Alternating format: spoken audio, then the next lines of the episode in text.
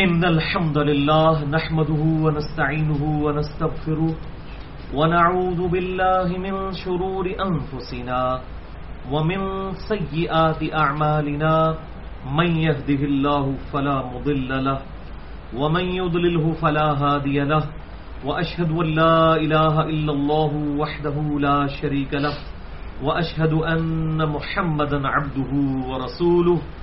أما بعد فإن خير الحديث كتاب الله وخير الهدي هدي محمد صلى الله عليه وآله وسلم وشر الأمور محدثاتها وكل محدثة بدعة وكل بدعة ضلالة وكل ضلالة في النار.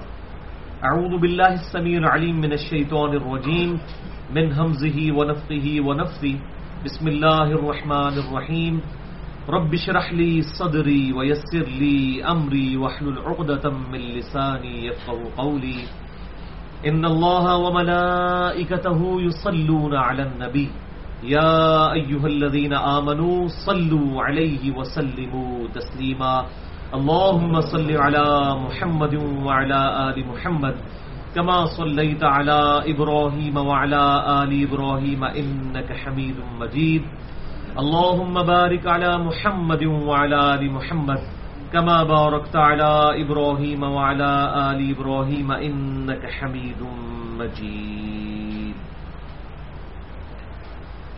الحمد للہ آج گیارہ جون دو ہزار سولہ کو پانچ اور چھ رمضان المبارک چودہ سو سینتیس ہجری کی درمیانی رات میں اور ہفتے کے دن ہم پارہ نمبر سترہ کا آغاز کرنے جا رہے ہیں اور پارہ نمبر سترہ کا آغاز ہی سورت الانبیاء سے ہوتا ہے۔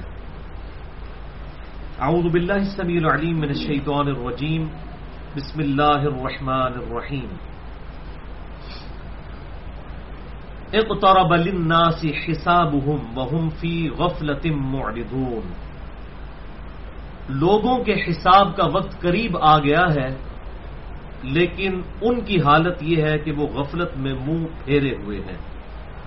اب ویسے یہ طویل خاص کے اعتبار سے تو مشرقین عرب کے لیے تھا کہ ان کو جو دھمکیاں دی جا رہی تھیں، اب ان دھمکیوں کی ایگزیکیوشن کا وقت قریب آ چکا تھا۔ اور اللہ تعالیٰ نے چند سالوں ہی میں مسلمانوں کو غالب فرمانا تھا، کیونکہ یہ صورت جو ہے، یہ مکی صورت ہے۔ اور اس کے اندر دھمکیاں موجود ہیں کہ الٹیمیٹلی ایک وقت آئے گا جب آپ صلی اللہ علیہ وسلم اور اہل ایمان کو، صحابہ کرام علی مردوان کو غلبہ نصیب ہوگا مشرقین عرب کے اوپر۔ تو لوگوں کی غفلت کا حال یہ ہے کہ ان کی جو پکڑ کا وقت ہے، حساب کا وقت ہے، وہ قریب ہے، لیکن وہ غفلت میں منہ پھیرے ہوئے ہیں۔ اور طویل عام کے اعتبار سے پوری انسانیت کی یہی حالت ہے۔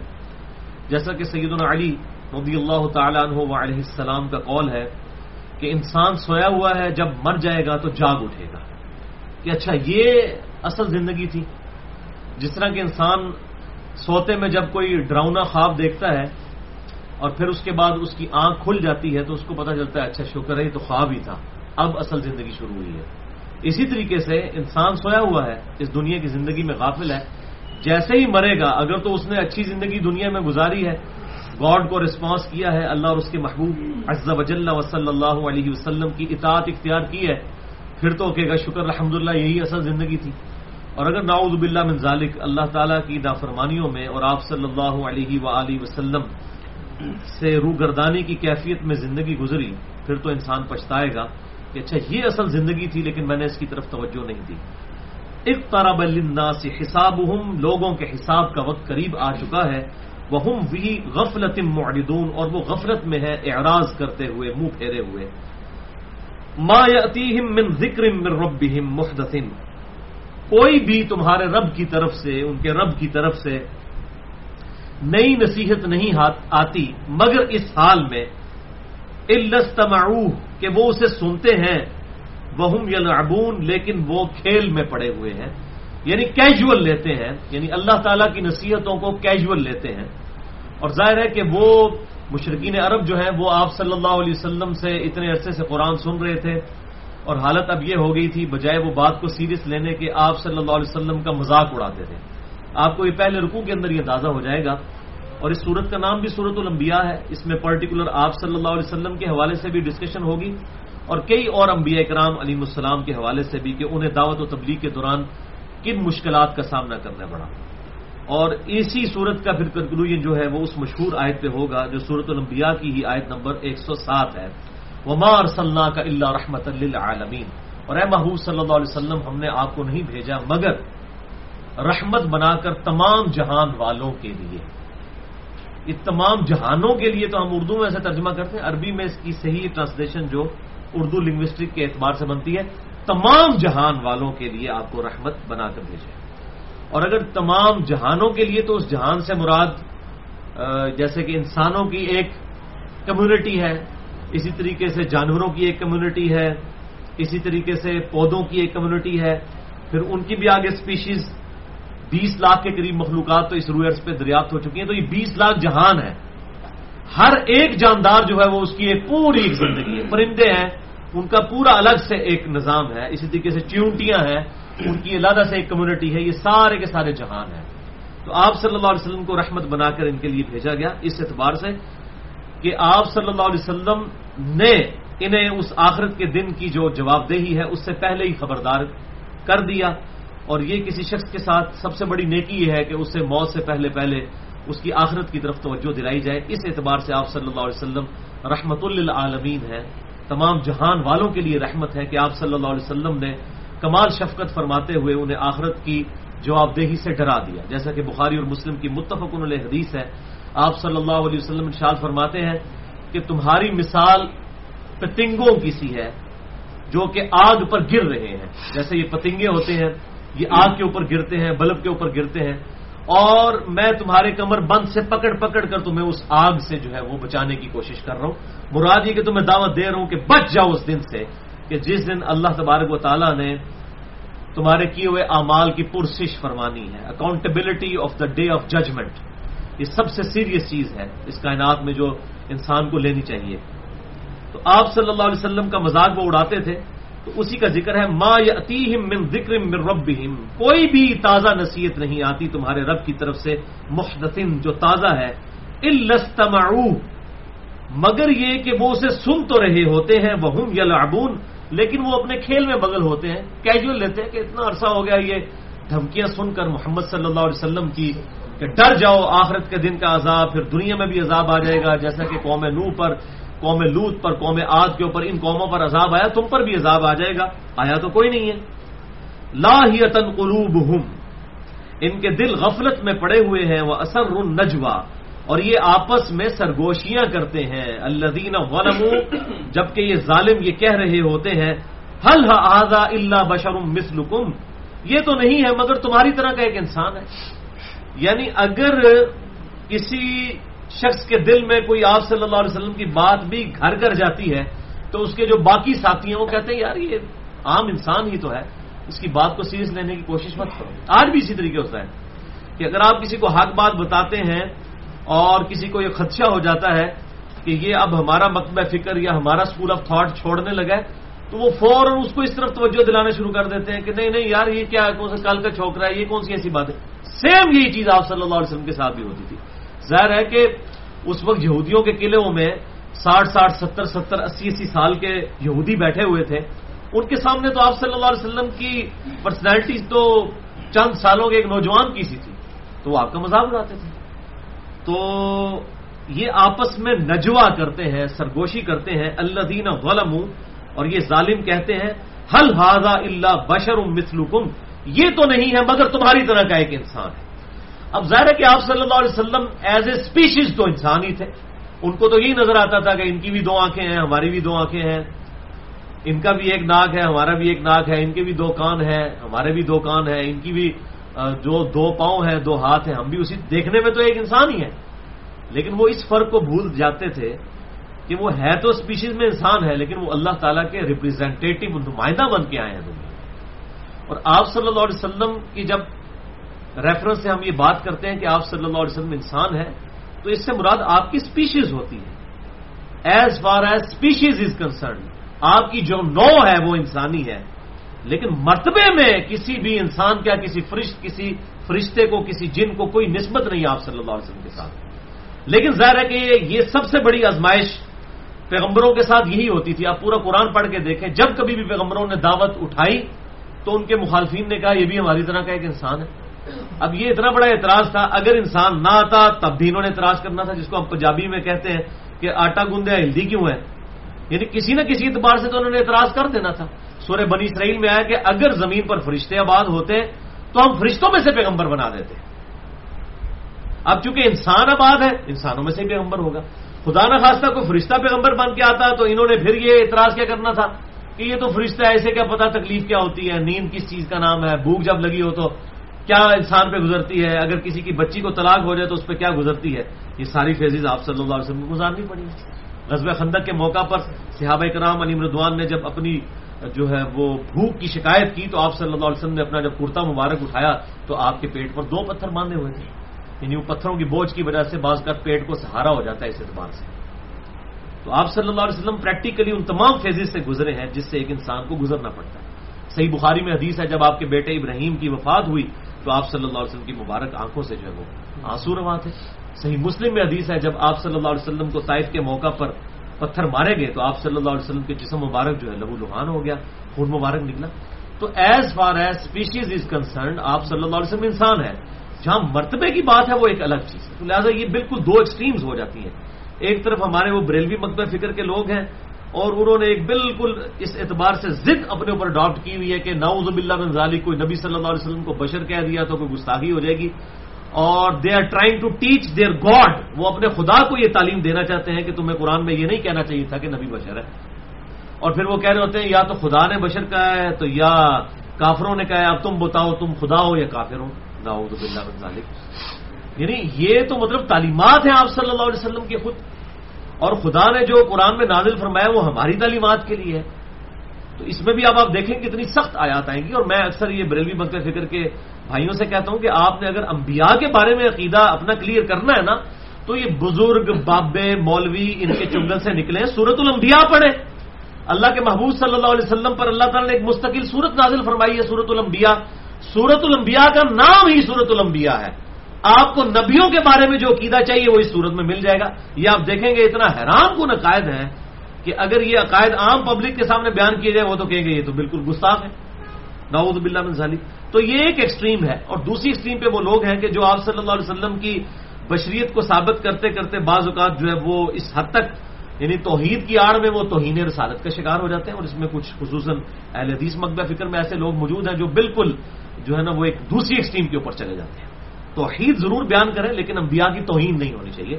ایک بالکل بیلنس چیز ہونی چاہیے، جو جتنی بات کتاب و سنت میں آئی، اس کو اس طریقے سے بیان کرنا چاہیے۔ باقی اس میں کوئی ایسی اگزامپل بیان نہ کی جائے، جس کی وجہ سے آپ صلی اللہ علیہ وسلم کی توہین کا پہلو ہو جائے۔ جیسے سعودی عرب میں ایک مولوی صاحب ہے میں نام نہیں لیتا، پھر بالکل پرسنل بات ہو جاتی ہے۔ انہوں نے ایک دفعہ وہ کسی، جو ہے وہ اہل تشیعوں کے عالم کی عبارت، کوئی ویڈیو کوٹ کرتے ہوئے نا اس نے بھی کوئی کفری جملہ بولا کہ علی خدا ہے، نہ خدا سے جدا ہے۔ یعنی وہ پھر عجیب و غریب، نہ خدا ہے، نہ خدا سے جدا ہے۔ تو اس نے پھر آگے اس کے ساتھ خود مصرا لگا دیا اس مولوی نے، اہل حدیث عالم نے۔ وہ کہتا ہے دسو علی کیڑی بلاو ہے ناؤز بلا میں یعنی آپ حضرت علی پر غصہ کیوں نکال رہے ہیں؟ ٹھیک ہے۔ آپ اپنے بزرگ بابوں پر نکالیں غصہ، کہ دوسروں کے بزرگوں بابوں پر نکالیں، خدا کے لیے اپنا ایمان تو نہ برباد کریں۔ صحیح مسلم میں حدیث ہے، انٹرنیشنل نمبر کے مطابق کتاب الایمان چیپٹر میں دو سو چالیس نمبر۔ علی سے محبت نہیں رکھے گا مگر مؤمن، علی سے بکس نہیں رکھے گا مگر منافق۔ تو آپ خود منافق ہونے کا ثبوت کیوں دے رہے ہیں؟ سعید علی کی گستاخی تو نہ کریں۔ اسی طریقے سے اگر آپ نے توحید بیان کرنی ہے، ڈنکے کی چوٹ پہ کریں۔ کسی بزرگ بابے کا لحاظ نہ کریں، لیکن اس کا یہ مطلب نہیں ہے کہ آپ انبیاء کی توہین کرنا شروع کر دیں۔ یعنی آپ توحید بیان کرتے کرتے اپنا ہی بیڑا گھر کر بیٹھے۔ تو توحید کا اس اعتبار سے حیضہ نہیں ہونا چاہیے کہ اس میں بھی غلوب ہو جائے۔ اور آپ یہ دیکھیں وادت الوجود کا جو کفری عقیدہ صوفیاء کے ہاں آیا، یہ بیسیکلی یہ عقیدہ بھی اللہ کی محبت میں غلوب کرنے کی وجہ سے آیا، کوئی اللہ کی دشمنی کی وجہ سے نہیں آیا۔ انہوں نے کہا کہ ہم اگر اللہ تبارک و تعالیٰ کو محدود مان لیں گے تو اس میں تو گستاخی ہو جائے گی اللہ کی۔ انہوں نے کہا جی اللہ تعالیٰ ہر جگہ موجود ہے اور پھر جاتے جاتے اس لیول تک چلے گئے کہ ہمارے اندر بھی موجود ہے۔ پہاڑوں میں، درختوں میں omnipresent Allah God is omnipresent in each and every atom of the universe تو انہوں نے خدا کے لیے حلول کا عقیدہ رکھ دیا اور وہ دوسری طرف کفر میں چلے گئے۔ خدا ہمارے ساتھ ہے، کوئی شک نہیں ہے۔ وہ ہر جگہ ہے جس طرح کے اس کی شان کی لائق ہے۔ ہم اس کے لیے لئی سکم اس لی شہی کوئی اس کی مثال بیان نہیں فرماتے۔ لیکن اس کی مائیت ہمارے ساتھ ویسی نہیں ہے جس طرح ایک انسان کی دوسرے انسان کے ساتھ ہوتی ہے۔ یا کسی میں حلول کا کوئی عقیدہ ہوتا ہے۔ جب اس کی مثال بیان نہیں ہو سکتی تو ہم صرف اتنا ہی کہہ سکتے ہیں۔ وہ ادا سا اللہ کا عبادی انی فنی قریب اے میرے محبوب صلی اللہ علیہ وسلم، میرے بندے، جب آپ سے میرے بارے میں پوچھیں تو آپ فرمائیے، میں تمہارے بالکل قریب ہوں۔ اجیب ادا دان ہر پکارنے والے کی پکار کو سنتا ہوں، جب بھی وہ مجھے پکارے۔ فل یس تجیبولی لیکن لوگوں کو بھی چاہیے نا کہ میرا حکم مانے۔ ول یق بھی اور مجھ پر ایمان لائے جیسا کہ ایمان لانے کا حق ہے۔ لعلہم یرشدون تاکہ وہ رشد و ہدایت پا سکیں۔ یہ ون وے ٹریفک نہیں ہے۔ کہ آپ صرف گاڈ سے مانگتے چلے جائیں، اللہ سے مانگتے چلے جائیں۔ نہیں۔ اللہ کی بھی ماننی ہے۔ صرف اللہ کو نہیں ماننا، اللہ کی بھی ماننی ہے۔ اور صرف نبی کو نہیں ماننا، بلکہ نبی کی بھی ماننی ہے۔ عزب وجل وصلی اللہ علیہ وآلہ وسلم۔ تو یہ کہتے ہیں کہ یہ دیکھو، یہ تو ایک عام انسان ہے۔ افتون السحر وانتم تبصرون۔ کیا تم دیکھ رہے ہو اس کے باوجود تم اس کے جادو میں مبتلا ہو جاؤ گے؟ یعنی ان کو یہ خطرہ پڑتا تھا اگر کسی کے دل میں کوئی بات کھٹک بھی گئی کہ یار نبی صلی اللہ علیہ وسلم کی بات بڑی گفتگو لاجیکل ہے اور قرآن واقعی اتنا لاجیکل ہے، اتنے پیشن کے ساتھ یہ کتاب ہے کہ انسان متاثر ہوئے بغیر نہیں رہتا۔ آج بھی یہودی اگرچہ قرآن کو as a book of God مانتے نہیں ہیں، لیکن اس کے باوجود اپنے لٹریچر کی ہائیسٹ بک کے طور پر قرآن کو ہی پڑھاتے ہیں۔ عربک لنگوسٹک کے اعتبار سے۔ اور اس کتاب میں ایک خاص پیشن ہے، کوئی شک نہیں اس کے اندر۔ تو ظاہر ہے اس وقت مشرقین عرب، ان کی زبان بھی عربی تھی اور دل پہ اثر بھی ہوتا تھا۔ پھر دوسرے ساتھی جو ہے نا، وہ ورگلا دیتے تھے کہ تم یہ دیکھ رہے ہو، یہ تو جادوگر شخص ہے اور تم خود بخود اس کے اندر مبتلا ہو رہے ہو، یہ تو جادو ہے۔ اب نبی صلی اللہ علیہ وسلم کے دل کی طرف سے جو تڑپ میں آواز نکلی، اللہ نے اس کو نقل کیا ہے۔ اب ظاہر ہے، جس شخص کو دعوت و تبلیغ کے دوران اس طرح کی تکلیفیں اٹھانی پڑیں، تو اس کے پھر دل سے یہ بات نکلے گی نا۔ قال ربی عالم القول فی السماء والارض۔ تو نبی نے کہا کہ میرا رب خوب جانتا ہے۔ ہر اس بات کو جو کہی جاتی ہے آسمانوں میں اور زمین میں، وہ وہ سمیع العلیم، وہ ہر بات سننے والا اور علم رکھنے والا ہے۔ یعنی نبی صلی اللہ علیہ وسلم ان کی باتوں کے جواب میں یہ کہتے تھے کہ میرا اللہ تو دیکھ رہا ہے نا، مجھے تو یہ کانفیڈنس ہے کہ جس ہستی کے لیے میں یہ دعوت لے کر کھڑا ہوں، وہ میرے ساتھ ہے۔ اور میں ایک حق کی آواز کے لیے کھڑا ہوں، ایک دن آئے گا کہ اللہ تعالیٰ مجھے کامیابی دے گا۔ اور پھر دنیا نے دیکھا اتنی غیر معمولی پرسنالٹی آپ صلی اللہ علیہ وسلم کی اور میرا اس کے اوپر ایک کلپ بھی ریکارڈ ہو چکا ہے، جو چڑھ چکا ہے کہ why we Muslim do believe Muhammad صلی اللہ علیہ وسلم to be a prophet of God ہم نبی صلی اللہ علیہ وسلم کو اللہ کا پیغمبر کیوں مانتے ہیں؟ یعنی ایک شخص جس نے تیرہ سال کی تبلیغ کے بعد صرف آؤٹ پٹ یہ ہے کہ ایک سو پچیس بندے مسلمان ہوئے ہیں۔ صرف ایک سو پچیس بندے اور وہ اس وقت یہ بات کہہ رہا ہے کہ ان قریب رومن امپائر بھی گر جائے گی، پرشین امپائر بھی گر جائے گی۔ یہ دنیا کی دونوں سپر پاورز جو سینکڑوں ہزاروں سال سے پوری دنیا کے اوپر حکمران ہے ان کے خزانے جو ہے وہ میرے امتیوں کو ملیں گے۔ اور بخاری اور مسلم کی متفق الحدیث ہے، آپ صلی اللہ علیہ وسلم نے جو آخری خطبہ دیا ہے، اپنی وفات سے ایک مہینہ پہلے۔ اس میں آپ صلی اللہ علیہ وسلم نے غزب عہد کے شہداء پر جا کر جنازے کی نماز پڑھی، ان کے قبروں پر جا کر جیسا کہ زندہ جو جو سامنے جب میت رکھی جاتی ہے، اس وقت پڑھی جاتی ہے۔ قبروں کے اوپر جا کر نماز جنازہ پڑھی۔ اور پھر آپ نے وہاں قبرستان میں خطبہ دیا اور کہا کہ دیکھنا، مجھے اپنے بات تم سے یہ خدشہ نہیں کہ تم شرک میں مبتلا ہو جاؤ گے۔ البتہ مجھے اس بات کا ڈر ہے کہ تم دنیا کے مال میں پھنس جاؤ گے۔ تم پر دنیا کھول دی جائے گی۔ اور پھر تم اس دنیا کی محبت میں ایک دوسرے کو قتل کرو گے جس طرح اگلے لوگوں نے کیا اور تم بھی برباد ہو جاؤ گے جیسا کہ اگلے لوگ برباد ہوں گے۔ یعنی یہ بات آپ اس لیے کرتے تھے کہ صحابہ اکرام علی مردوان نے بڑی مفلسی کی زندگی گزاری ہوئی تھی، بڑی تکلیف کی زندگی گزاری ہوئی تھی۔ روکھی سوکھی کھا کر انہوں نے زندگی گزاری تھی اور اب ان کے اوپر وہ گولڈن پیریڈ جو آپ صلی اللہ علیہ وسلم کی مبارک زندگی میں تو نہیں آیا، لیکن اس کا سٹارٹ ہو گیا غزل تبوک کے بعد۔ وہ آنے والا تھا اور اس کے بعد پوری دنیا کی دولت ان کے قدموں میں ڈھیر ہونے والی تھی، تو اس کے بعد ظاہر ہے کہ ازمائش کا وقت شروع ہونے والا تھا۔ اور اس وقت پھر آپ صلی اللہ علیہ وسلم نے فرمایا کہ ان قریب یہ خزانے آ جائیں گے، مجھے یہ خطرہ نہیں۔ نہ تم سے فق... تم سے فقر کا اندیشہ ہے کہ تم بھوکے مرو گے میرے بعد، نہ یہ ڈر ہے کہ تم شرک کرنے لگو گے، بلکہ ڈر یہ ہے کہ دنیا کے مال کی محبت میں پھنس جاؤ گے۔ اور برباد ہو جاؤ گے جس طرح اگلے لوگ برباد ہو گے۔ اور پھر آپ دیکھیں کس طریقے سے پھر بربادی یعنی دنیا کی مال کی محبت نے پھر اس حد تک کیا کہ آگے بنو میاں اور بنو عباس کے دور میں اگر آپ پڑھیں تو بھائیوں نے بھائیوں کو قتل کیا، صرف حکومت پہ قبضہ کرنے کے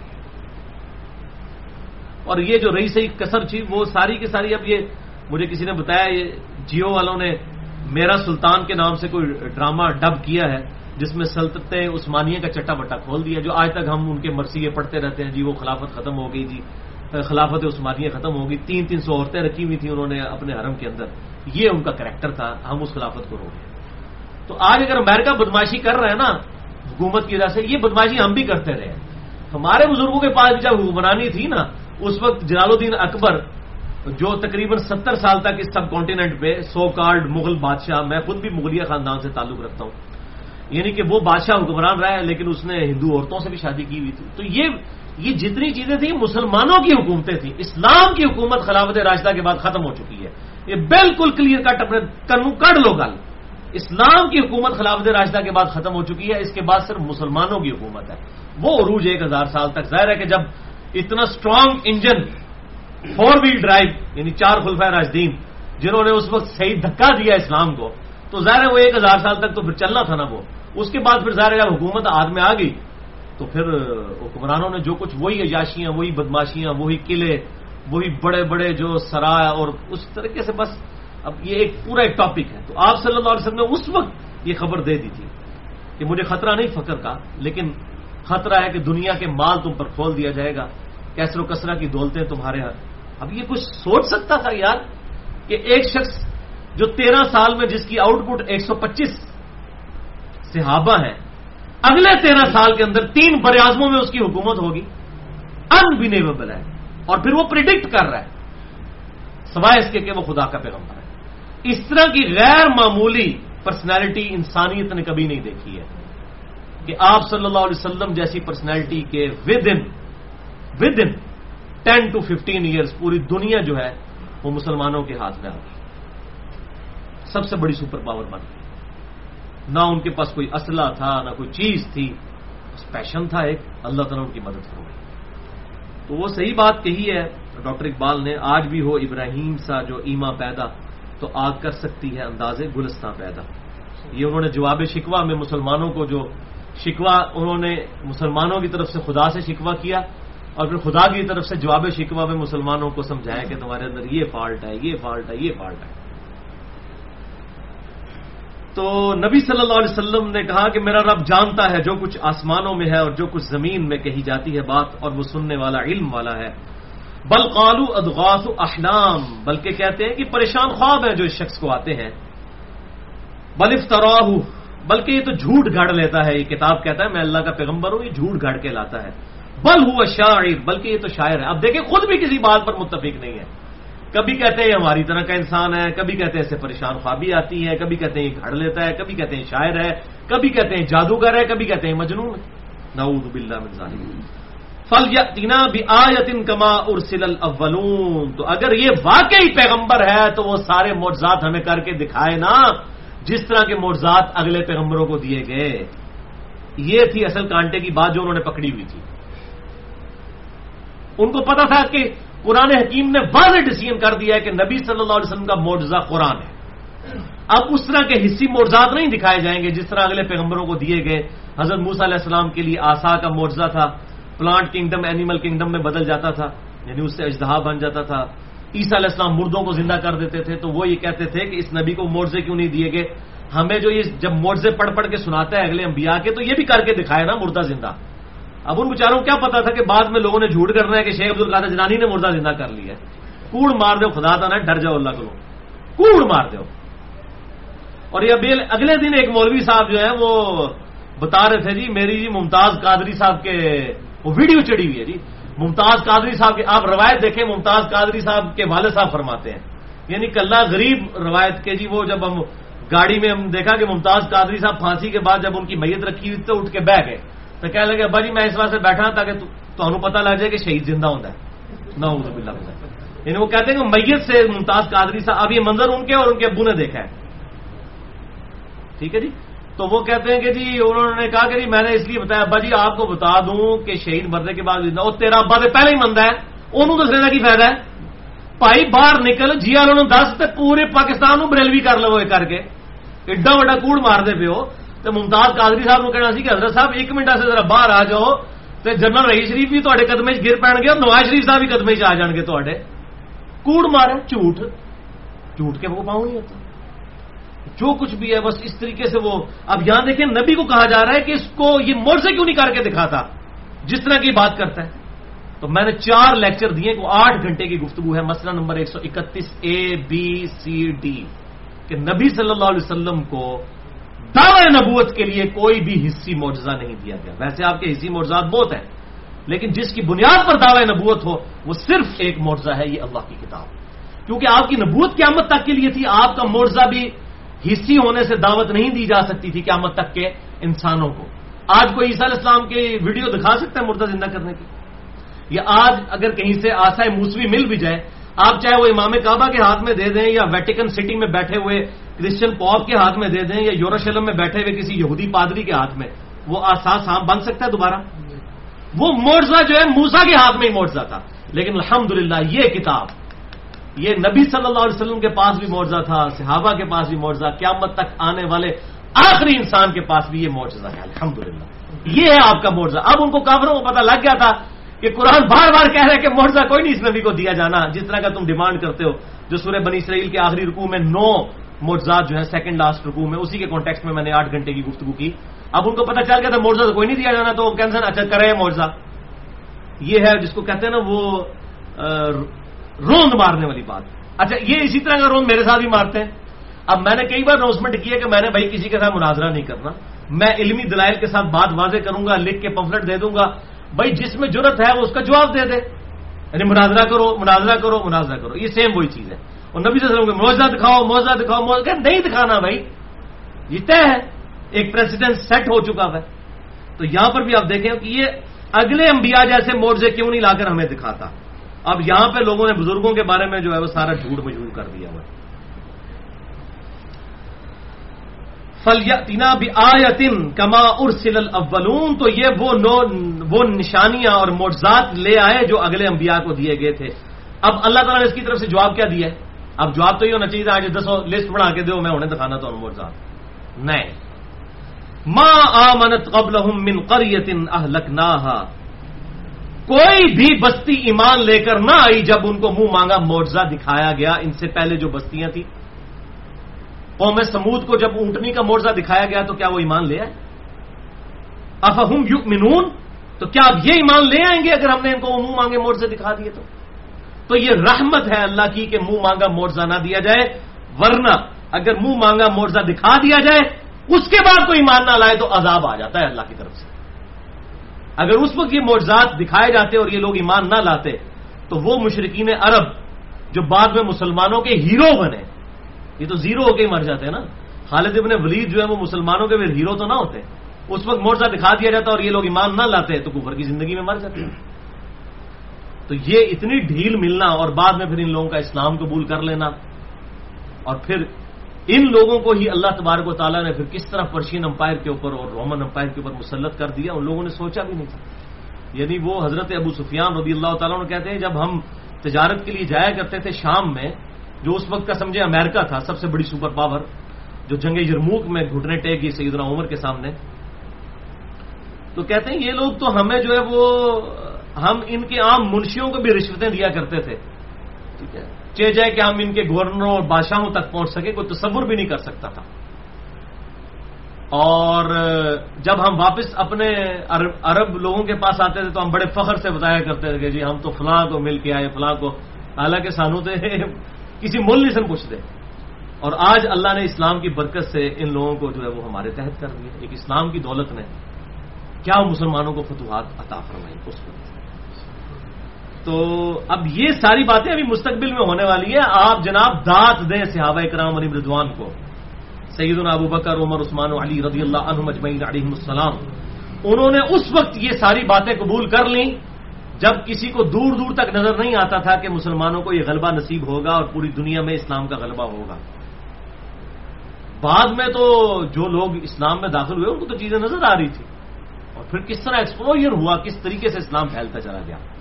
لیکن اس وقت کہ جب اکیلا شخص کھڑے ہو کر دعوت دے، ٹھیک ہے، حضرت خالد ابن ولید کہتے ہیں، مجھے وہ دن نہیں بھولتا کہ آپ صلی اللہ علیہ وسلم جو ہے وہ مکے کے خانہ کعبہ شریف کے دروازے کے پاس کھڑے ہو کر کہہ رہے تھے کہ ان قریب جو ہے وہ میرے امتی جو ہیں یہ ہیرا شہر تک پہنچ جائیں گے، پرشین امپائر۔ پرشین امپائر اتنی یعنی دنیا میں رومن امپائر کے لیے اگر چیلنجنگ کوئی امپائر تھی تو پرشین تھی۔ کبھی یہ غالب آتے تھے، کبھی یہ، جس طرح رشیا اور امریکہ، یہ دونوں۔ تو کہتے ہیں، میں یہ اکثر سوچتا تھا کہ یار، اس شخص کی تو یہاں کوئی بات نہیں سن رہا۔ اور پھر اللہ نے وہ دن دکھایا کہ حضرت خالد میں ولید ہی اس لشکر کی قیادت کر کے جب ہیرا شہر کے پاس پہنچے نا، اور ہیرا شہر کو دیکھا، انہوں نے کہا صدا کا رسول اللہ صلی اللہ علیہ وسلم۔ اللہ کے رسول نے سچ کہا تھا، مجھے آج وہ دن یاد آ گیا۔ اور میں نے یہ سوچا نہیں تھا کہ میں وہ شخص ہوں گا مسلمانوں کی طرف سے، اسی ہیرا شہر کے پاس۔ تو یہ اللہ تبارک و تعالیٰ کی ایک غیر معمولی آپ صلی اللہ علیہ وسلم کے لیے ایکسپورٹ تھی جس نے پوری دنیا کے اندر اسلام کو پھیلایا ورنہ ممکن نہیں تھا اتنے تھوڑے عرصے کے اندر اس طریقے سے اسلام کا پھیل جانا تو ایک پیشن تھا اور آپ یہ دیکھیں کہ یہ عرب کے لوگ جو ہیں ان میں سب سے بڑی جو خوبی تھی یہ جنگجو لوگ تھے لیکن سب سے بڑی خامی یہ تھی کہ آپس میں لڑتے تھے ایک قبیلہ بھی دوسرے سے لڑتا تھا اور ان کے اندر اتنی صلاحیت چھپی ہوئی تھی کہ ان کو خود نہیں پتا تھا کہ ہمارے اندر اتنی پاور ہے کہ اگر ہم اکٹھے ہو جائیں تو رومن امپائر اور پرشین امپائر کو الٹ دیں گے۔ کیونکہ یہ سوچ بھی نہیں سکتے تھے کبھی ہم ایک جھنڈے کے تلے اکٹھے ہو سکتے۔ یہ اسلام تھا جس نے ان سب کے سب قبائل کو ایک لشکر کے نیچے جمع کیا۔ اسی لیے آپ صلی اللہ علیہ وسلم کی حدیث ہے بخاری اور مسلم کی۔ آپ صلی اللہ علیہ وسلم نے فرمایا کہ خلافت جو ہے قیامت تک قریش میں رہے گی۔ اور قریش کے علاوہ اگر کسی طرف سے تم خلیفہ چنو گے تو باقی لوگ اس کو اس طریقے سے قبول نہیں کریں گے۔ کیونکہ بنی اسرائیل کو اللہ تعالیٰ نے اس وقت فضیلت دی تھی، اب بنو اسماعیل کو قیامت تک کے لیے فضیلت دی ہے۔ تمام جہان والوں کے اوپر۔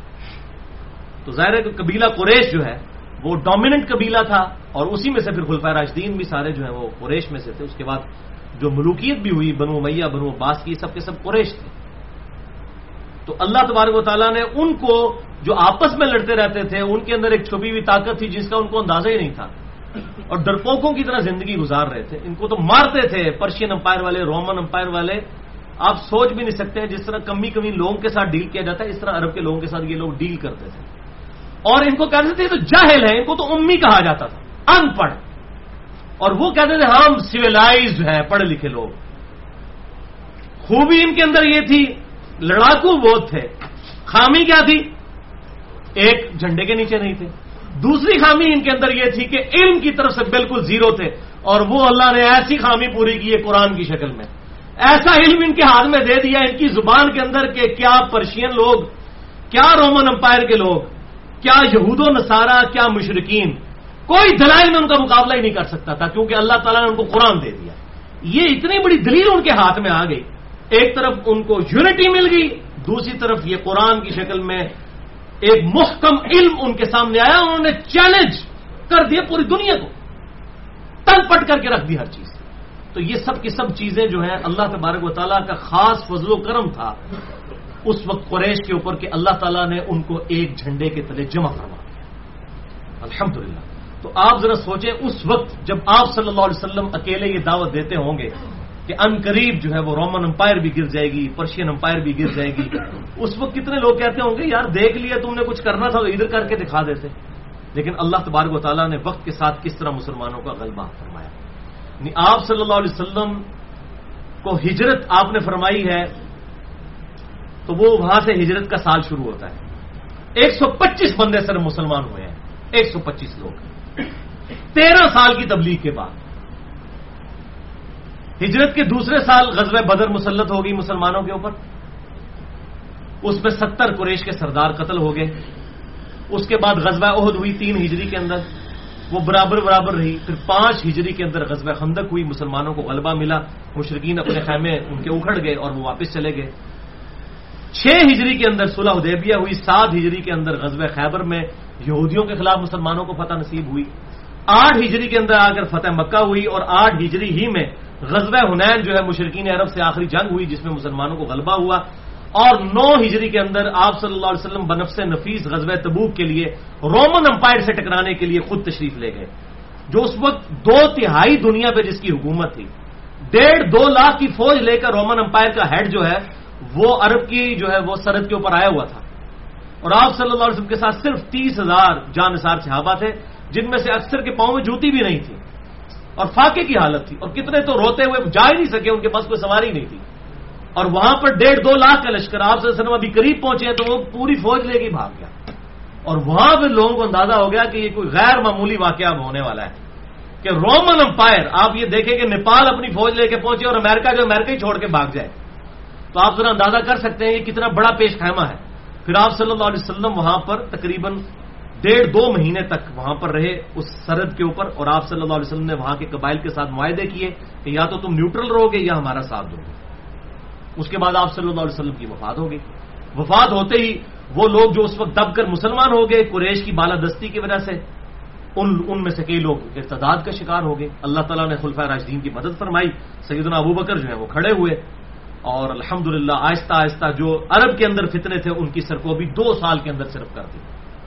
یہ اب آپ تیرہ ہجری میں پہنچ چکے ہیں، یکم پہلی ہجری سے تیرہ ہجری تک، تیرہ سال صرف اور پھر عراق کے اندر فتوحات شروع ہو گئی، اسی دوران سیدنا ابو بکر کی ڈیتھ ہو گئی۔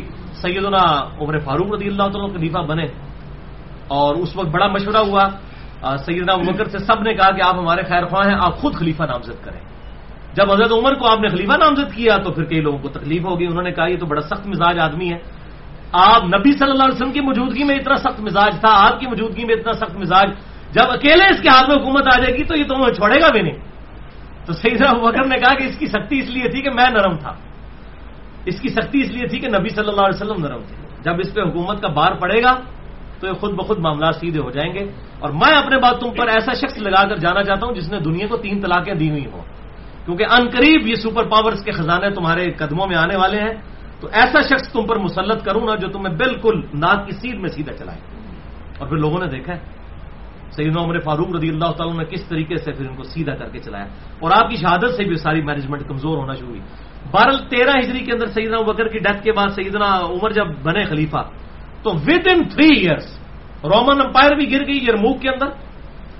اور اسی کے سال ڈیٹ کے اندر آ کر جنگ قادسیہ میں ساڑھے آٹھ ہزار مسلمانوں کی قربانی کے بعد پرشین امپائر بھی مسلمانوں کے ہاتھ آ گئی اور سترہ ہجری تک آپ سمجھیں کہ پوری دنیا مسلمانوں کے قبضے میں آ چکی تھی۔ دنیا کی سپر پاور اس وقت صرف ایک تھی اور وہ مسلمان تھے۔ یہ وہ مسلمان جو صرف سترہ سال پہلے تک ایک سو پچیس تھے۔ یہ سترہ سال کے اندر اتنا بڑا انقلاب انسانیت کی تاریخ نے کبھی نہیں دیکھا، نہ کبھی دیکھے۔ سوائے اس کے کہ یہ اللہ تعالی کی طرف سے خاص نصرت تھی۔ اور آپ دیکھیں انقلاب جتنے تاریخ میں آئے ہیں وہ وقت ہی آئے ہیں وقت کے ساتھ ختم ہو گئے رشین امپائر کا یہ جو اتنا بڑا انقلاب آیا، ستر اسی نوے سال تک چلا کمیونزم کا۔ پھر ختم ہو گیا۔ ہمارے سامنے ہمارے یعنی ینگ ایج کے اندر یہ یہ ٹوٹی ہے نا، یہ سب یہ ریاستیں بنی مسلمانوں کی۔ اور رشیا جو ہے وہ ٹوٹ گیا۔ اللہ تعالیٰ نے یہ ہمیں دکھایا۔ تو یہ کمیونزم کا جو انقلاب ہے، آپ یہ دیکھیں، یہ انقلاب جو ہے کتنی دیر کے لیے تھا؟ ستر اسی سال کے لیے۔ اور محمد رسول اللہ صلی اللہ علیہ وسلم کا انقلاب آپ دیکھیں، چودہ سو سال گزر چکے ہیں۔ Islam is the only practicing religion on the face of earth دنیا میں اگر کوئی پریکٹسنگ ریلیجن ہے، جسے پریکٹس کیا جا رہا ہے، اتنی بڑی تعداد کے اندر وہ صرف اسلام ہے۔ یہ ہے انقلاب۔ آج بھی مسجدوں میں لوگ نماز پڑھنے جاتے ہیں، آج بھی لوگ روزے رکھتے ہیں، آج بھی حج کے لیے۔ چار سے پانچ ملین بندہ اکٹھا ہوتا ہے۔ آج بھی رمضان کے اندر روڈز بلاک ہو جاتی ہیں اور مسلمان اپنے خدا کے سامنے کھڑے ہوتے ہیں۔ یہ ہے انقلاب کہ لیڈر کو فوت ہوئے ہوئے چودہ سو سال گزر چکے ہیں۔ انقلاب گلی گلی دنیا کے ہر ملک میں نظر آتا ہے۔ اپنی تمام کمزوریوں کے باوجود جو مسلمانوں کے اندر ہے انقلاب تو موجود ہے۔ ایک مسلمان ایسا پیشن اپنے ریلیجن کے لیے رکھتا ہے جو کوئی بھی کسی ریلیجن کا ماننے والا نہیں رکھتا۔ ایک بالکل گئے گزرے مسلمان کو بھی ایک ارب روپیہ دینا اور کہیں کہ محمد رسول اللہ کو گالی دے دو۔ وہ جوتے کی نوک پہ رکھ دے گا۔ رقم یہ ہے پیشن یہ ہے کمٹمنٹ یہ اللہ تعالیٰ نے مسلمانوں کو ایک کمٹمنٹ دی ہے۔ اسی سے تو وہ ڈرتے ہیں۔ اسی لیے کہتے ہیں جی دنیا میں دہشت گرد مسلمان ہے خطرہ مسلمانوں سے ہے۔ کیوں؟ کیونکہ مسلمانوں کے اندر پیشن موجود ہے اور اللہ تعالیٰ نے اس طریقے سے غلبہ فرمایا ہے۔ آج بھی یورپ کے اندر، امریکہ کے اندر گرجے بیچے جا رہے ہیں مسلمانوں کے ہاتھ۔ کرسچنس تو زیادہ تر ایتھیسٹ ہو چکے ہیں۔ منکرین خدا۔ پریکٹسنگ صرف مسلمان ہے مسلمانوں کو مسجدوں کے لیے جگہ نہیں ملتی تو وہ پادری مسلمانوں کے ہاتھ گرجے بیچ رہے ہیں۔ اور گرجے مسجدوں میں کنورٹ ہو رہے ہیں۔ یہ ہے وہ کولڈ وار جو مسلمان ون کر رہے ہیں۔ کس طریقے سے تیزی کے ساتھ؟ الحمد اور پھر اسی چیز کو ملائن کرنے کے لیے کبھی وہ نبی صلی اللہ علیہ وسلم کے خاکے بنا دیتے ہیں، کارٹون بنا دیتے ہیں۔ تاکہ مسلمانوں کو اسٹال دلایا جائے۔ مسلمان جو ہے وہ توڑ پھوڑ کریں۔ مسلمان اپنی املاک کو آگ لگائیں، شیشے توڑیں، پھر ہم دنیا کو نا بی بی سی کے اوپر، سی این ایم کے اوپر دکھائیں۔ یہ دیکھیں تو ہے دہشت گرد ان سیویلائزڈ مسلمس وہ یہ دکھانا چاہتے ہیں۔ اور وہ اس طریقے سے آئے دن کو نہ کوئی ٹیکہ مسلمانوں کو لگا دیتے ہیں، تاکہ مسلمان جو ہے وہ اپنے ریلیجن کی بدنامی کا باعث خود بن جائے اس لیے خدا کے لیے عقل کے ناخن رہیں اور یہ سازشیں جو اسلام کے خلاف ہوتی ہیں، ان کو سمجھیں۔ ہمیں اپنا کریکٹر سامنے پیش کرنا ہے۔ آج میں بتاؤں، سوشل میڈیا میں آپ کوئی قدغن نہیں لگا سکتے کہ یو ٹیوب کے اوپر کسی نے کوئی گستاحانہ فلم چڑھائی ہے تو آپ اتروا لیں۔ کتنی آپ اتروائیں گے؟ کتنی کتابیں؟ سو سالوں میں ساٹھ ہزار کتابیں نبی صلی اللہ علیہ وسلم کے خلاف لکھی گئی ہیں۔ کس کس کتاب کا آپ جواب دیں گے؟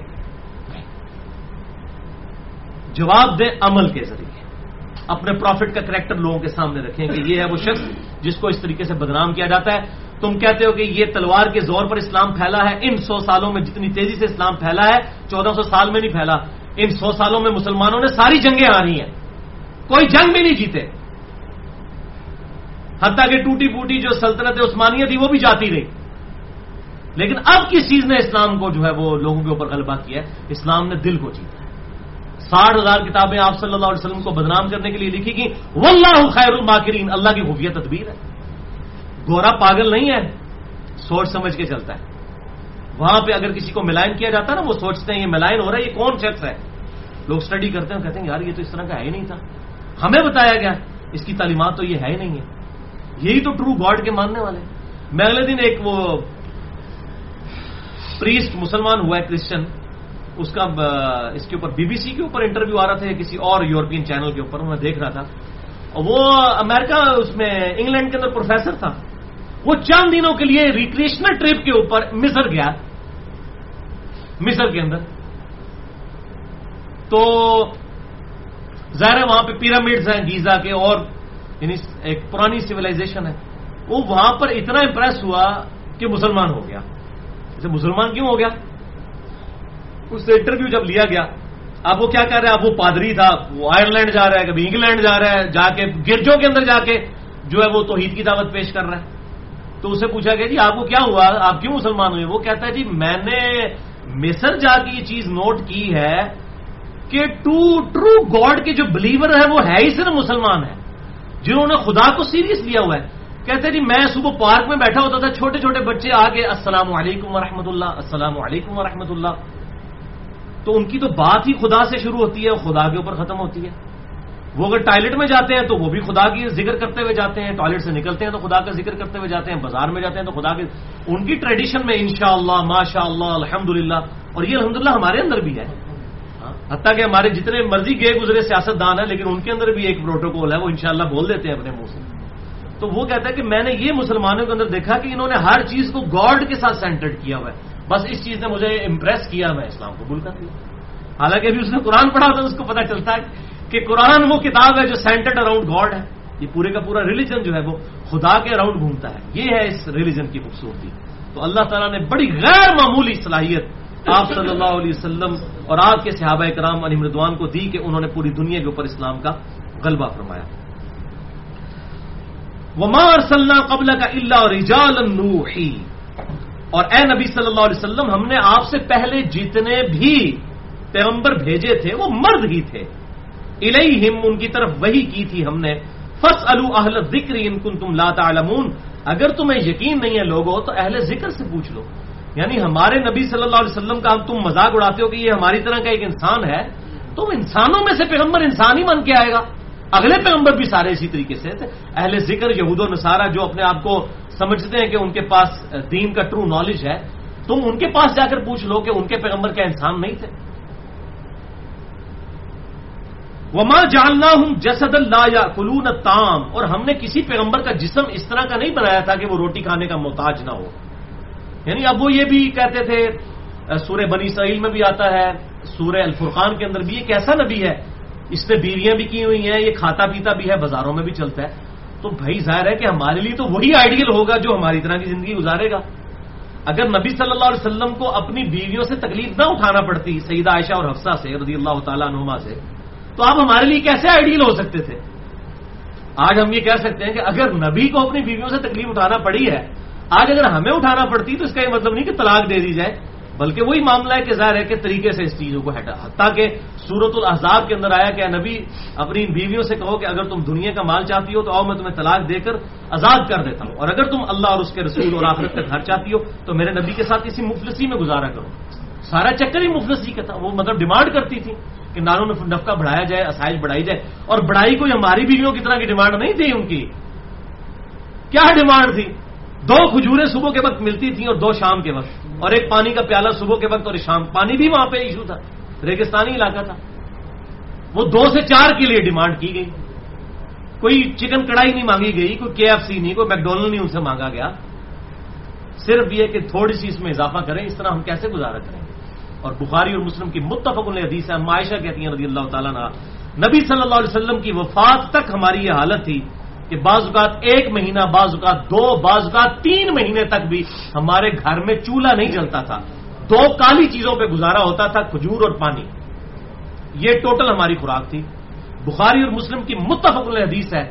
آپ صلی اللہ علیہ وسلم دعا کرتے تھے، اے اللہ محمد اور علیہ محمد صلی اللہ علیہ وسلم کو بس اتنا ہی رسک دینا کہ ان کے روح اور جسم کا رشتہ برقرار رہے۔ بس۔ سبسسٹنس لیول پہ مجھے رسک چاہیے، مجھے ایسا رسک نہیں چاہیے جس کی وجہ سے میں غافل ہو جاؤں۔ غفلت کا بھی اندیشہ ہوتا ہے۔ رسک کی فراوانی فی نفسی بری چیز نہیں ہے اگر کوئی شخص زکات ادا کر رہا ہے۔ سیدنا عثمان غنی کو بھی تو جنت کی بشارت تین دفعہ ان کے امیر ہونے کی وجہ سے ملی ہے، تینوں دفعہ۔ کنواں کھدوا کے اللہ کی راہ میں خیرات کیا، وہ بھی مال کی وجہ سے تھا۔ مسجد نبی کے لیے زمین لے کر وقت کی، وہ بھی مال کی وجہ سے تھا۔ اور غزوہ تبو کے موقع پر سات سو اونٹ دے دیے۔ مال کے بھرے ہوئے۔ آج بھی ایک اونٹ کی قیمت جو ہے نا، سوا ڈیڑھ لاکھ بنتی ہے، سات سو کا مطلب ہے دس کروڑ روپیہ۔ آج بھی۔ اور سامان کا لدا ہوا، جنت کی بشارت ملی۔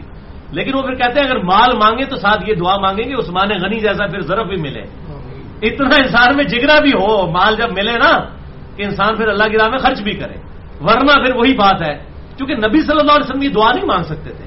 کیونکہ آپ نے تو آئیڈیل بننا ہے ایک سبسسٹنس لیول پہ زندگی گزارنے والے انسان کے لیے۔ حضرت عثمان غنی تو دو یا تین پرسینٹ لوگوں کے لیے آئیڈیل بن سکتے ہیں نا۔ باقی تو سارے غربت کی زندگی گزار رہے ہیں۔ دنیا کی اس وقت بھی پچاس فیصد دولت جو ہے وہ سو لوگوں کے پاس ہے۔ پچاس فیصد دولت۔ تو آپ صلی اللہ علیہ وسلم تو پوری امت کے لیے آئیڈیل بننے والے تھے، اس لیے آپ نے مفلسی کی زندگی مانگی اور وہ فقر کی زندگی آپ نے گزاری الحمد اور اللہ تعالیٰ نے جو ہے وہ آپ صلی اللہ علیہ وسلم کو سرخرو کیا اس حوالے سے۔ اور آپ کی زندگی کے آخر تک آپ کی یہ کنڈیشن بتاتی ہے کہ آپ واقعی خدا کے سچے پیغمبر تھے۔ ورنہ اگر کسی شخص کو ایسا غلبہ حاصل ہو جائے، اس کے تو ٹھاٹ باٹ دیکھنے والے ہوتے ہیں۔ جو جو مسلمانوں کو مال غنیمت مل رہا ہے، آپ کی زندگی اور فخر کی ہوتی جا رہی ہے۔ یہ آپ صلی اللہ علیہ وسلم کے سچے پیغمبر ہونے کی نشانی ہے۔ کہ آپ صلی اللہ علیہ وسلم نے کوئی ٹھاٹ باٹ کی زندگی at the end of the day آپ صلی اللہ علیہ وسلم مفلسی کی حالت میں دنیا سے گئے۔ الحمد یہ، اور دوسری سب سے بڑی نشانی یہ کہ آپ کے اوپر ہزاروں کیمرے فٹ تھے۔ آج ایک بندے پہ ایک کیمرہ فٹ کیا جائے نا، ہزاروں کون؟ صحابہ اکرام۔ لیکن ایک شخص بھی ایسا نہیں جو پوری زندگی حضور کے ساتھ رہا ہو اور وہ حضور کی فات کے بعد کبھی مرتد ہوا ہو۔ مرتد جتنے لوگ ہوئے وہ وہی ہیں جو فتح مکہ پر معافیاں مانگ کے مسلمان ہوئے۔ یا غلبے کی وجہ سے اسلام میں داخل ہوئے بعد میں حضرت بکر کے دور میں دوبارہ سے کافر ہو گئے۔ لیکن جو شخص شروع سے حضور کے ساتھ ہے، کوئی ایک شخص بھی ایسا نہیں ہے۔ جس نے کہا کہ میں پوری ساتھ اس کے ساتھ رہوں، اب مجھے کوئی بینیفٹ نہیں ملا، میں الگ ہو جاتا ہوں۔ کہ وہ ساتھ لالچ کے لیے لگا ہو کہ اچھا یہ خلیفہ تو وہ بکر بن گیا اب تو مجھے بننا چاہیے تھا، میں سعد ابن ابھی وقاص کہتے ہیں، میں بھی تو حضور کا ماموں ہوں، میں بھی تو پہلے دن سے مسلمان ہوں، میں بھی تو پہلے پانچ مسلمانوں میں ہوں۔ مجھے نہیں خلیفہ چنا گیا، لہٰذا آپ سائڈ پہ ہو، میں یہ سارا فراڈ چل رہا ہے۔ جس طرح آج کل ہوتا ہے، وہ ایک پی ٹی آئی کے کسی بندے کو ٹکٹ نہیں ملتی، وہ پیپلز پارٹی میں چلا جاتا ہے۔ پیپلز پارٹی والے کو ٹکٹ نہیں ملتی، وہ نون لیگ میں چلا جاتا ہے نون لیگ والا پی ٹی آئی میں۔ تو آپس میں جاتے کیوں جاتے ہیں؟ لالچ کی وجہ سے۔ لیکن آپ کے نبی کے صحابی پورے پیشن کے ساتھ آپ کی وفات کے بعد بھی اسی طریقے سے اس غلبے کو لے کر چلے اور اللہ تعالیٰ نے ان کو فتوحات دی۔ یہ ایک نبی میں اور دنیاوی بادشاہ میں فرق ہوتا ہے۔ تو نبی صلی اللہ علیہ وسلم بیک وقت اللہ کے پیغمبر بھی تھے ایک بہترین سیاست دان بھی تھے آپ صلی اللہ علیہ وسلم۔ سیاست سیاست اسلام کا حصہ ہے، جدا و دین سیاست سے تو رہ جاتی ہے چنگیزی بہترین سیاست دان بہترین سبا سلار بھی۔ بخاری اور مسلم کی متفق حدیث ہے کہ غزب حنین کے موقع پر، کچھ صحابہ کی زبان سے نکل گیا کہ غزب بدر کے موقع پہ تو ہم تین سو تیرہ تھے تو غالب آ گئے۔ آج تو ہم بارہ ہزار کا لشکر ہے آج تو کافروں کو ہم نیچے دکھا دیں گے۔ قرآن میں اللہ تعالیٰ نے وہ الفاظ نقل کیے۔ سورت الفال کے اندر اور کہا کہ تمہاری کثرت نے تمہیں غرور میں مبتلا کر دیا، پھر تمہیں بھاگنے کی جگہ بھی نہ ملی۔ صرف اسی لوگ حضور کے ساتھ رہ گئے، بارہ ہزار کے لشکر میں سے۔ ایسے وہ بنو حوازن کی طرف سے تیر چلائے گئے، یہ لوگ مقابلہ ہی نہیں کر سکے۔ اور اللہ تعالیٰ نے کہا کہ یہ تم نے بڑا جملہ نکالا، تمہیں تو کہنا چاہیے تھا اللہ کی وجہ سے پتا ہوئی ہے۔ اور اس وقت سب کے سب لوگ بھاگ گئے۔ اور صحابہ کہتے ہیں، ہم نے دیکھا نبی صلی اللہ علیہ وسلم اکیلے اپنے اونٹ پر سوار ہو کے فرنٹ میں چلے گئے۔ اور آپ صلی اللہ علیہ وسلم نے رگز پڑا ان نبی یولا ان ابن ابن المطلب۔ اس میں کوئی شک ہی نہیں ہے کہ میں اللہ کا پیغمبر ہوں، میں عبد المطلب کا بیٹا ہوں۔ یہ رگز پڑھتے ہوئے آپ اکیلے آگے چلے گئے۔ اور آپ صلی اللہ علیہ وسلم نے ایک یوں مٹھی ریت کی زمین سے بھری اور یوں کافروں کی طرف پھیری اور کہا کہ جھلس جائے ان کے چہرے۔ بس ایسے فرمایا تو سارے کا سارا لشکر جو ہے تتر بتر۔ ہو یہ پیشن تھا بھائی میرے۔ ورنہ جو لیڈر ہوتے ہیں نا، وہ تو چھپ رہے ہوتے ہیں فوجیوں کے پیچھے۔ فرنٹ میں جا کے کدھر لڑتے ہیں؟ وہ جا کے ہم لوگوں کو مرواتے ہیں۔ یہ وہ لیڈر ہے جسے پتا ہے، واقعی میں لیڈر ہوں۔ اور خدا میری پشت پہ ہے۔ وہ فرنٹ سے لیڈ کرتا ہے۔ جب اس کے جانسار بھی اسے چھوڑ کے چلے جائیں، بارہ ہزار کا لشکر چھوڑ کے چلا جائے، صرف اسی بندے ساتھ ہوں، تو انسان جو اس کے ہاتھوں کو آپنا شروع ہو جاتے ہیں، سامنے سے ہزاروں کا لشکر ہو، لیکن اکیلے آگے۔ یہ آپ صلی اللہ علیہ وسلم کا پیشن بیک وقت ایک بہترین لیڈر بھی، بہترین شفیق استاد بھی، ایک بہترین سفا سلار بھی، ایک بہترین سیاستدان آپ صلی اللہ علیہ وآلہ وسلم سلاد بر محمد و آل محمد۔ اللہ صلی علی محمد و آل محمد۔ كما صليت على ابراهيم وعلى ال ابراهيم انك حميد مجيد اللهم بارك على محمد وعلى ال محمد۔ كما باركت على ابراهيم وعلى ال ابراهيم انك حميد مجيد تو اللہ تعالیٰ ماتے ہم نے کوئی ایسا پیغمبر نہیں بنایا کہ جس کا عام انسانوں جیسا جسم نہ ہو، جسم اسی طرح وہ کھانے کے محتاج بھی تھے۔ وما کانو خالدین اور ہمیشہ دنیا میں رہنے والے بھی نہیں تھے۔ ثم صدقناهم الوعد فانجيناهم ومن نشاء پھر ہم نے اپنا وعدہ سچا کر دکھایا اور نجات دے دی اہل ایمان اور پیغمبروں کو۔ ان پیغمبروں کی وجہ سے اہل ایمان کو وہ اہلک نل مصرفین اور ہم نے جو پیغمبروں کے مخالفین اسراف کرنے والے تھے، ان کو ہلاک کر کے رکھ دیا۔ لقد انزلنا الیکم کتابا فیہ ذکرکم بے شک، اے مشرقین عرب، ہم نے تمہاری طرف ایسی کتاب نازل کی ہے جس میں تمہارا ذکر موجود ہے۔ افلا تعقلون؟ کیا تم عقل نہیں رکھتے؟ اس کے اندر ذکر موجود ہے تمہارا۔ اللہ تعالیٰ نے ذکر فرما دیا ہے۔ کس اعتبار سے ذکر؟ ایک تو ذکر کہتے ہیں نصیحت کو۔ ایک تو مانا یہ بنے گا کہ اس کتاب کے اندر تمہارے لیے نصیحت کا سامان موجود ہے۔ اور دوسرا ذکر ہے کہ تمہاری اپنی بھی اس کے اندر ذکر موجود ہے۔ بالکل ون ٹو ون ڈسکشن ہو رہی ہے۔ یعنی خدا جب کلام اپنے بندے کے تھرو مشرقین عرب سے کر رہا ہے، تو واقعی وہ کلام کرتا ہوا نظر آتا ہے۔ جس میں تمہارے ساتھ، بالکل جو تمہارے صورتحال چل رہی ہے، اس کے اوپر تمہارے ساتھ گفتگو ہو رہی ہے۔ اور یہ قرآن حکیم کی خوبی ہے۔ کسی اور کتاب کی یہ خوبی نہیں ہے۔ اولڈ ٹیسٹمنٹ ہو نیو ٹیسٹمنٹ ہو، وہ ایک سلیبس کی طور پر پیغمبروں کو دیا گیا کہ یہ آپ کا سلیبس ہے، یہ جا کے امت کو پڑھ کے سنا دیں۔ یہ یہ کرنا ہے۔ لیکن یہ قرآن کی خوبی یہ ہے کہ اگلی کتابوں کی طرح نہیں ہے۔ یہ سرکمسٹانس کے اوپر تیئیس سال میں نازل ہوئی ہے۔ یہ اس طرح کی کتاب نہیں ہے کہ آپ سے سب کو پہلے دن دے گی کہ یہ پڑھا دیں آپ اپنی امت کو۔ نہیں۔ جو جو واقعات ہو رہے تھے، وہ واقعات اس میں آتے ہیں۔ اس پہ انسٹرکشن آتی ہیں۔ اگر غزب بدر ہو رہی ہے سورت الفال میں ذکر آ رہا ہے۔ اگر غزب خدک ہو رہی ہے، سورہ الحضاب کے اندر ذکر آ رہا ہے۔ اگر غزب تبوک ہو رہی ہے، تو سورہ توبہ کے اندر ذکر آ رہا ہے۔ اور ہر موقع پر اللہ تعالیٰ اپنے پیغمبر صلی اللہ علیہ وآلہ وسلم اور صحابہ کرام علی مردوان کو ساتھ ساتھ گائیڈ لائنس دیتا ہے۔ یہ اس کتاب کی خوبی ہے کہ بالکل، اس لیے آپ دیکھیں، اس کتاب کا سٹائل جو ہے، وہ خطبے کا سٹائل ہے۔ یہ کتاب اس طرح نہیں ہے ون سپانا ٹائم میں ایک وقت کا ذکر ہے۔ نہیں نہیں نہیں۔ کتاب، اس کتاب میں ربط اس لیے تو نظر نہیں آتا عام آدمی کو، کیونکہ وہ اس کو اس اعتبار سے سمجھ رہا ہوتا ہے۔ کہ جی کبھی کوئی بات شروع ہو جاتی، کبھی کوئی بات، لیکن اگر آپ اس کو خطبے کے سٹائل میں سمجھے نا، اور اس میں سب سے بہترین کام اگر کسی نے کیا ہے نا، وہ کیا مولانا مدودی رحمہ اللہ نے، جو انہوں نے تفہیم القرآن لکھی، آپ اس کا مقدمہ پڑھیں۔ اور اس مقدمے میں انہوں نے لکھا ہے کہ آج کا نوجوان اگر قرآن ترجمے سے لے کے بیٹھتا بھی ہے تو وہ پریشان ہو جاتا ہے کہ یار اس میں اچانک گفتگو روئے سخن بدل جاتا ہے۔ اس کا اسلوب کیا تو پہلے یہ سمجھیں کہ قرآن جو ہے، یہ اللہ کے خطبات کا مجموعہ ہے۔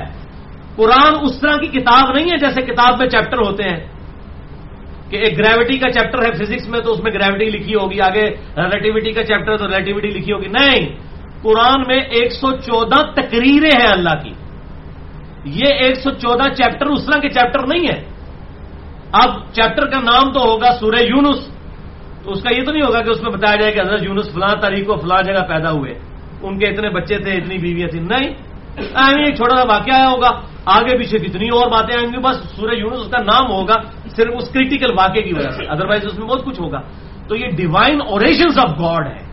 جتنے بھی یہ قرآن حکیم کی صورتیں ہیں، یہ خطبوں کا سٹائل ہے۔ اور اگر آپ خطبے کے سٹائل سے اسے پڑھیں، واللہ صرف سورہ بکرا ہی کافی ہے کسی کی زندگی بدلنے کے لیے۔ آپ ذرا میرے لیکچر سنیں نا، آپ کو اندازہ ہوگا کہ میں نے اس چیز کا پیشن کا خیال رکھا ہے کہ اب یہ بات آ رہی ہے تو کیوں آ رہی ہے؟ اس کا کیا ربط بنتا ہے؟ اسی لیے بجلی بھر دی تھی صحابہ کے اندر اس کتاب میں یہ کتاب اس طرح کی اگر کتاب ہوتی تو کوئی فرق نہ پڑتا۔ لیکن صحابہ کے ذریعے اللہ نے وہ انقلاب لے کر آنا تھا جو اگلے انبیاء کے صحابہ کے ذریعے وہ انقلاب کبھی نہیں آیا۔ وہاں تو انقلاب آتا تھا تو غیبی مدد کے ساتھ آتا تھا۔ یہاں اللہ نے صحابہ کے ذریعے وہ غیبی مدد فرمائی۔ اور اس کے ذریعے پھر غلبہ فرمایا تو اس کے لیے ضروری تھا کہ ایسی ٹیم تیار کی جاتی ہے آپ صلی اللہ علیہ وسلم کے جانساروں کی کہ جن کے اندر وہ اس لیول کا ایمان موجود ہوتا تو یہ الحمدللہ اس کتاب میں جو اللہ نے فرمایا نا، اس کتاب میں تمہارا ذکر موجود ہے۔ کیا تم غور و تفکر نہیں کرتے؟ تمہاری نصیحت بھی موجود ہے اور تمہارے ساتھ ون ٹو ون یہ گفتگو کرتی ہے کتاب۔ مجھے ایک دوست بتانے لگے انگلینڈ میں، وہ کہتے ہیں ان کی شاپ ہے، مجھے فون آیا ان کا۔ کہنے لگے کہ جی ہم نے اپنی شاپ پہ نا ہر وقت قرآن پاک نا ترجمے کے ساتھ لگایا ہوتا ہے۔ ایک انگلش ترجمے کے ساتھ بھی نا مشاری راشد کی آواز میں بڑی بہترین اس نے انگلش میں ٹرانسلیشن کی ہے۔ ساتھ ٹرانسلیشن اور مشاری راشد کی عربی میں۔ تو وہ کہتا ہے جی ہمارے پاس جب کرسچنز یا اس طریقے سے غیر مسلم آتے ہیں نا، جو بھی پانچ منٹ کے لیے دکان میں آئے نا، وہ کہتے ہیں یار، اس اس کو آپ بند کر دیں۔ کب کبھی تاری ہو جاتی ہے ہمارے اوپر۔ ہم یعنی یہ سوچنے میں مجبور ہو جاتے ہیں کہ ہم کس طرح کی زندگی گزار رہے ہیں۔ یہ اتنی پیشن والی کتاب ہے، یہ تلپٹ کر کے رکھ دیتی ہے ہر چیز کو۔ ایک صورت کیا چند آیات ہی انسان کو سوچنے پر مجبور کر دیتی ہیں کہ وہ اللہ جس نے ہماری مرضی کے بغیر ہمیں پیدا کیا ہے، وہ ہماری ایسی کی تیسی پھیر کے رکھ دے گا اور ہمیں کوئی بچا نہیں سکے گا اگر ہم نے اس کی اطاعت اختیار نہ کی۔ ہم تو اتنے مجبور ہیں کہ ہم اپنے آپ کو پیدا کرنے پر قادر نہیں ہیں۔ تو جس نے ہماری مرضی کے بغیر ہمیں بنا دیا ہے اگر ہمارے ساتھ کچھ کرے زمین و آسمان کی ساری مخلوقات مل کے کچھ نہیں کر سکتے۔ اگر کسی کو برین ہیمریج ہو جائے نا زمین و آسمان کے سارے انٹلیکچوئل مل کے اس کی دماغ کی رگ ٹھیک نہیں کر سکتے۔ اگر کسی کا مسانہ اس اعتبار سے خراب ہو جائے کہ پیشاب کو روکنا چھوڑ دے دنیا کے سارے ڈاکٹرز مل کے کچھ نہیں کر سکتے۔ یہ تو دنیاوی تکلیف ہے بھائی۔ آخرت میں تو کسی کی حکومت ہی نہیں ہے۔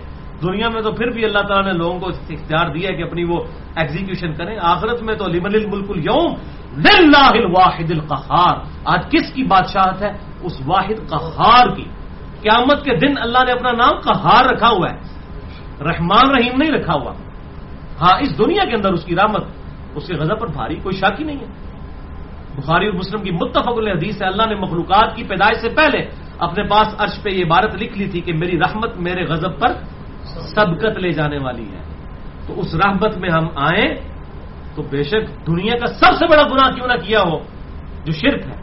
سورت الفرقان کی آیت نمبر ستر ہے کہ اگر کوئی شرک سے بھی توبہ کر لینا سچے دل سے، ہم اس کے گناہوں کو بھی نیکیوں سے بدل دیں گے۔ گناہوں کو نیکیوں سے بدل دیں گے۔ شرک سے بڑا کوئی گناہ نہیں ہے۔ دنیا کے سارے بڑے گناہ ایک پڑھنے میں، شرک کا گناہ سب سے بڑا گناہ ہے، وہ ایک پڑھنے میں۔ ہے اللہ کہتا ہے، میں وہ بھی معاف کر دوں گا اگر کسی نے دنیا میں توبہ کر لی۔ اب توبہ کے لیے ظاہر کوئی ٹائم فریم نہیں دیا کہ ہاں جی تو عمر ساٹھ سال ہے۔ جی تو پائی جدو اے جناب انٹھ سال تے گیارہ مہینے تے انتی دن تے ترئی گھنٹے ہو جان گے نا، پھر تمہیں آ کے حضرت اسرائیل کہیں گے کہ حضرت ایک گھنٹہ رہ گا جو جی، ہوں کر لو توبہ۔ نہیں۔ اسی طریقے سے اسی زندگی سے اچک لیے جائیں گے۔ چلتے پھرتے ہمارے ساتھ کے لوگ جس طرح مر رہے ہیں، سب نے پلاننگ کی ہوئی تھی نا۔ کسی کی پلاننگ کام نہیں آئی ہے۔ اور کوئی ترتیب نہیں ہے، آنے جانے کی ترتیب بھی نہیں ہے۔ یہ نہیں ہے کہ اب باپ پہلے آئے تو باپ نہیں پہلے جانا ہے۔ نہ۔ پتر بھی پہلے جا سکتا ہے۔ یہ تو اللہ تعالیٰ کو پتا ہے نا۔ تو اسی لیے قرآن کہتا ہے، ولا تم تم اللہ وان تم مسلم دیکھنا تمہیں موت نہ ہے مگر اس حال میں کہ تاب فرمان اللہ کے مرنا ہر وقت اپنے آپ کو اس حوالے سے تیار رکھیں۔ اور یہ رمضان کا مہینہ الحمد للہ بابرکت مہینہ۔ جس مہینے کے اندر انسان کو ایک دفعہ ذرا سوچنے کا موقع ملتا ہے کہ یار، کسی نے مجھے پیدا کیا ہے۔ اف حسب تم انما فلک کم آبا تھا اے انسان، کیا تو نے گمان کیا کہ ہم نے تجھے ویسے ہی پیدا کر دیا؟ وہ ان کم لئی نالا تو جاؤں اور تجھے مر کے ہمارے پاس نہیں آنا۔ یہ موت اتنی بڑی تلوار انسان کے سر پر لٹک رہی ہے۔ واللہ، اگر موت نہ ہوتی نا، تو خدا کو سیریس لینے کی ضرورت ہی نہیں تھی کسی کو۔ سب سے بڑا مسئلہ ہمارا موت ہے۔ اگر موت کو دنیا سے ختم کر دیں کہ کسی نے مرنا نہیں ہے، پھر خدا کو رسپانس کرنے کی کسی کو کوئی ضرورت ہی نہیں تھی۔ یہ سب سے بڑی عبرت اللہ نے انسان کے ساتھ رکھ دی۔ تو موت کا راگ الاپیں چوراہوں میں کھڑے ہو کر چھتوں پر چڑھ کر میڈیا کے ذریعے ہر جگہ لوگوں کو یہ بتاؤ کہ لوگوں مرنا ہے، پھر دیکھنا کیا ہوگا۔ یہ اتنی بڑی تھریٹ ہے اور یہ وہ چیز ہے، اتنی بڑی ریالٹی ہے کہ جو خدا کے بھی منکر ہیں، وہ بھی موت کے منکر نہیں ہے سب سے بڑی تھریٹ ہی یہی ہے۔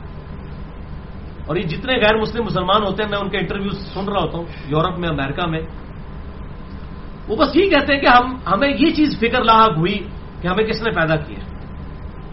اور ہم مر بھی جاتے ہیں، اپنی مرضی کے بغیر پیدا ہوتے ہیں، مر جاتے ہیں۔ کیا ہم سے کو کسی نے کس نے آن دا فیس آف ارتھ ہمیں پٹ کیا ہے کس مقصد کے لیے؟ اس مقصد کی تلاش میں کمپیرٹیو اسٹڈی شروع کرتے ہیں۔ الٹیمیٹلی اللہ تعالیٰ ہدایت دے دیتا ہے۔ وہ لدین جادو فینا لنا سبولنا جو لوگ ہماری راہ میں کوشش کریں، ہم اپنی رائے ان کے لیے کھول سکیں اللہ تعالیٰ سے دعا ہے جو حق بات میں نے کہی، اللہ تعالیٰ ہمارے دلوں میں راسک فرمائے۔